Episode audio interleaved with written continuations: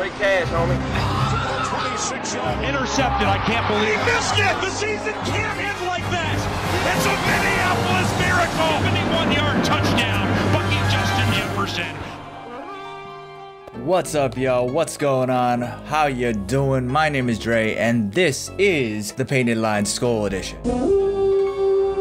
Now, in this episode, I'm going to be dissecting what went well and what went wrong in Sunday's game versus the Bengals. Now, good news or bad news first? You know I like my dessert first. The majority of the pass defense. Now, holding Burrow to under 300 yards is not the best, but it's nowhere near the worst. Yes, the Vikings have had better games, but I will say shout out to the 340 pound monster Michael Pierce, who had two sacks. Then Nick Vigil is making plays all over the field. He shows his range, instincts, and blitzing ability. And as Barr ended up not being in the game, Vigil and Kendricks looked like a very good linebacker duo that if and when Barr returns, this will allow them to have three really good linebackers, and hopefully that's a really good indication for the season. And I could be wrong, but I'm pretty sure P Square didn't have a pass thrown at him. So so much for that Ja'Marr Chase highlight reel on P Squared. Just kidding. Chase had a highlight reel of the game, even if it wasn't on Peterson. Additionally, the Vikings defense as a whole had seven QB hits and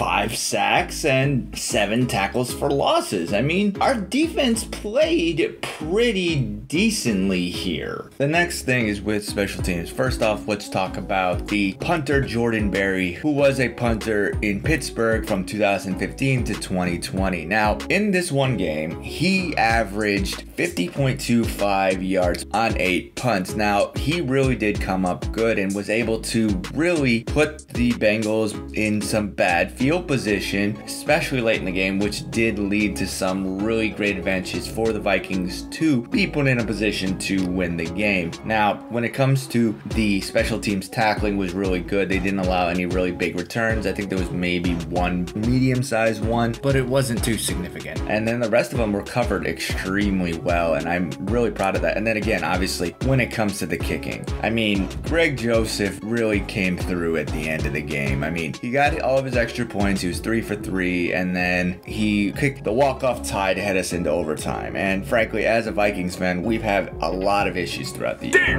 Damn! 99 NFC Championship game? Yeah. And that doesn't come through at the clutch usually, unfortunately. And this was a decent yard field goal. If I'm not mistaken, it was 53 yards. And he kicked it once, they called the timeout beforehand, and then kicked it again. And he made it both times. So if that's any indication for the future, I'm pretty excited. And he came through in clutch, and that's really, really good. Now let's talk about the passing game. Captain Kirk threw for 36 to 49, 351 yards, and with a 106.8 passer rating. Now, honestly, a lot of those were dump downs, but hey, it got us to overtime. And with how bad the offensive line had played, imagine if the offensive line played well. Kirk actually would be able to get respect from fans. And honestly, I am not the biggest fan of Kirk, but respect is given when it's due. And he honestly made it possible for us to come back to a position to push for overtime. While it is not a win, the effort is there. He's not honestly playing as the top level quarterback, but he is putting up decent numbers. And really, I want to expect more from this, but because he has not always come through, it always is a positive thing. And you really always just try to demand more. I think that, yes, he is getting paid too much. And I've been saying that honestly since the beginning, since they signed him and then they signed the extension that was unnecessary. At the time when he first signed it, yeah, he was arguably one of the top quarterbacks that was available, but still paid way too much. I don't think he should be getting paid as much as he should. That is 100% facts. But I can't say that he's being a terrible quarterback. I don't think he's paying his worth right now, and I'd be really, really upset if he moves forward after this. They either cut him and then take the L, or they keep him going until the end of the contract. I don't think he's going to get the money that he got paid originally ever again, but he is putting up decent numbers, and maybe Kirk could eventually become a transition quarterback because, frankly, I don't think that he could really push a starting position, but he does put up good numbers, and even in fantasy, that's what matters. Again, a lot of it may be garbage time. A lot of it maybe just dump downs, but numbers are numbers as an individual, as a player. And even if it's not wins, it really does suck. But, but again, this is a team sport. But he did make it work with his top three receivers. Osborne has solidified himself pretty much as wide receiver three. Thielen is fantastic once again, and Jefferson played pretty well too. Adam Thielen had nine receptions for 92 yards with an average of 10.2, two touchdowns on 10 targets. And KJ Osborne had seven for 76 and then seven out of nine passes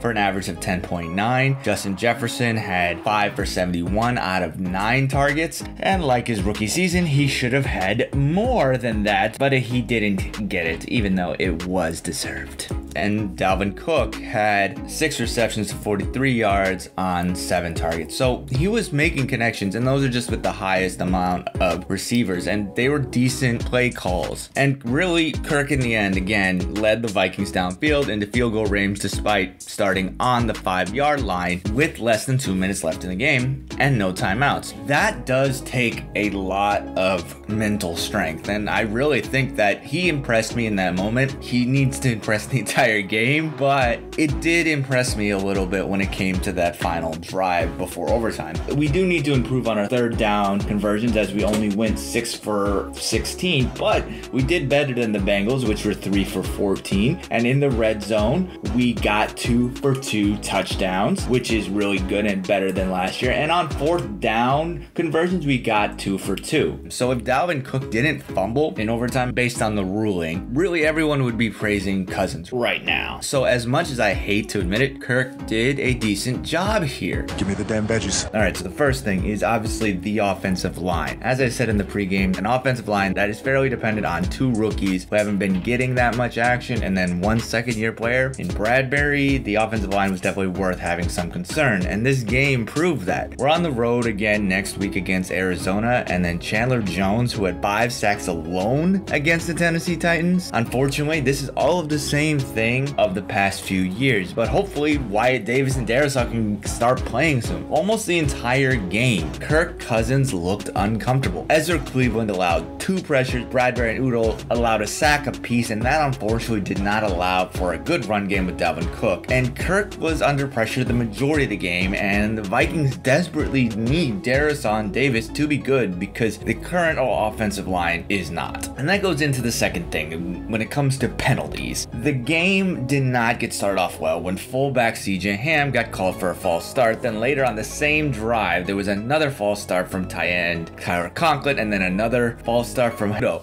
and then they punted. Now, including the two that were declined, they were five offensive holding calls, two of which went to Bradbury, two of which went to Rashad Hill, and the last went to Udoh. There were also five offensive false starts by CJ Ham, Brian O'Neill, KJ Osborne, and Tyler Conklin. Now, it honestly can be hard to get anything anything going offensively when we get so many countless holding and false start penalties. The offense had a total of 116 penalty yards, and the offensive line was responsible for 70 of them. It's no surprise we couldn't get the things going. But let's also talk about the third thing here, and that is honestly the load of trash that was the refs. First off, there were two touchdowns that the Bengals quote unquote scored that shouldn't have counted. If you go back and look at the tape, there's a one of the touchdowns has the receiver have it for half a second, bobble it, have it for another half a second, and then drop it. Yet somehow that's a touchdown. And then that happened again similarly in another play. Now, if you go and then look at the Justin Jefferson touchdown, I don't know what the refs were looking at here, but this is frankly a obvious, obvious touchdown. Nothing hits the ground to indicate that he's down when he crosses the plane. I don't know what they were proving here when they went to look at the replay because a replay here is supposed to really disprove the call on the field. And the problem is here, when you look at something, it needs to be dis- disputable evidence. But why does that even matter anymore? If you're not even going to actually see the evidence that people at home, and then when you watch the tape again, it's clearly a touchdown. This is utterly ridiculous, and the refs really need to get on this. And then when you go into the Cook fumble, because really it's not, and it's really weird to me that they call this a fumble and that he wasn't down down. But early on in the game, Jefferson was down. It makes absolutely no sense. And this is the whole thing when it, again, when it comes to how the refs have to go with this game. Okay, let's look at the Cook fumble. One here, look, the video shows that the refs weren't even analyzing the play and they were just reacting to the Bengals recovering the fumble. And so they called it a fumble. But then when you have to disprove that, it becomes more difficult. And frankly, again, when you look at the replay, he is down. The butt is touching the ground. The butt! It's just utterly upsetting that the refs really did screw us over. And unfortunately, this is just what it is to be a Vikings fan. Now, I really, really hate how they make their rulings because both of these times essentially were against the Vikings, one of which made us lose a timeout, even though it shouldn't have. And really, on the fumble, the refs didn't see it and just randomly gave it to the Bengals because they came up with the ball at the end of it. Now, I'm not going to blame the refs for this loss. I, the Vikings really did screw themselves over and over and over. But it's just really ridiculous to have the officiating crew blow really two very obvious reviews. And it's when specifically with the fumble, you can see why they didn't overturn it, and you're supposed to stay with the on field decision, and that's what they're thinking on. But the problem is when they're that close and they had a terrible call from the beginning and they weren't like that close to the player and trying to actually see if he was down. And they called it a fumble many, many seconds after the play had stopped. So they really had no idea what happened. The video is extremely clear. And then the announcers themselves say it's obvious. And then the specialists that they tied on say this is obvious. I don't really understand what these refs on the field were looking at. And again, the most frustrating part about this is that none of them had a clear view in real time and that they were guessing based on the Bengals' reaction. And that's why the initial call is really so big because there has to be enough evidence to overturn, and that's to go either way. Again, this is not to blame the refs for this loss because the Vikings didn't, in the long run, did not play well enough to win. And they just eventually, they got a good amount of luck to get back into the game and very close to winning, and then it was taken away by the refs. But then again, you do have to play better than the refs. And if they do overturn that fumble, we can win that game. So that is one of the biggest problems here. And the team does have other bigger issues, but that fumble was the game changer. And that's where the biggest problem is. So the next negative I would say is with Bashaud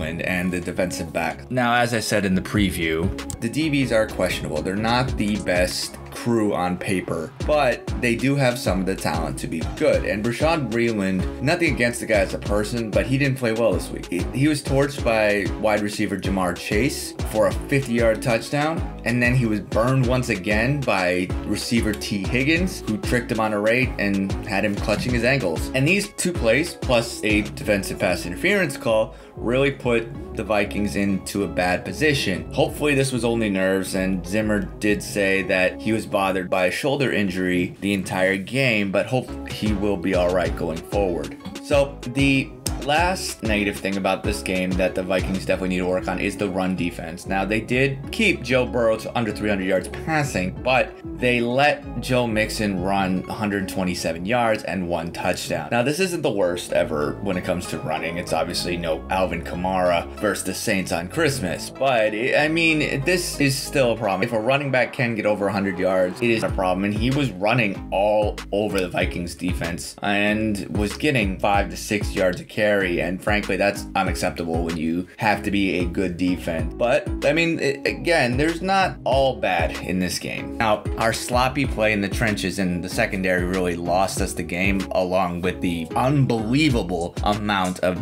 really dumb penalties. And it really sucks that the quote unquote fumble happened, but that's not why we lost the game. We should have won, but given how the game went, we probably would have found another way to flub up the game anyway. So there's a lot to work on for next week's game. But there are some good things that came out of this week. Now, the Vikings do open as a four point underdog for next week's game in Arizona, and that's deserved. Uh, frankly, I am slightly worried about it, but I'm still optimistic. Now, because you take away those 100 yards of penalties, as well as some of those drops, and we probably won this game. Again, all in all, the Vikings didn't deserve to win in Sunday's game, but there is upside here, and the season may be long. And then, I mean, when it comes to division games, none of the NFC North teams won yesterday. So the Vikings are somehow. I'm not trying to say it's the best division, but hey, if you're the best of the worst, guess what that means? Don't talk about? Playoffs? The loss may only be a significant thing when it comes to tiebreakers, as it was an out of conference game. So, still looking forward to the season, honestly. Come on, let's keep a little optimism. So check out the preview for the week two game versus the Cardinals coming out later this week. Let us know in the comment section what your thoughts are on the game and subscribe for more of the Painted Lines Skol Edition. You can also follow me on Twitter at Skol Edition. Also hit up Painted Lines at the Painted Lines on Twitter and on YouTube. And you can also hit us up and let us know what you think for more Vikings content. Skol, let's go Vikings.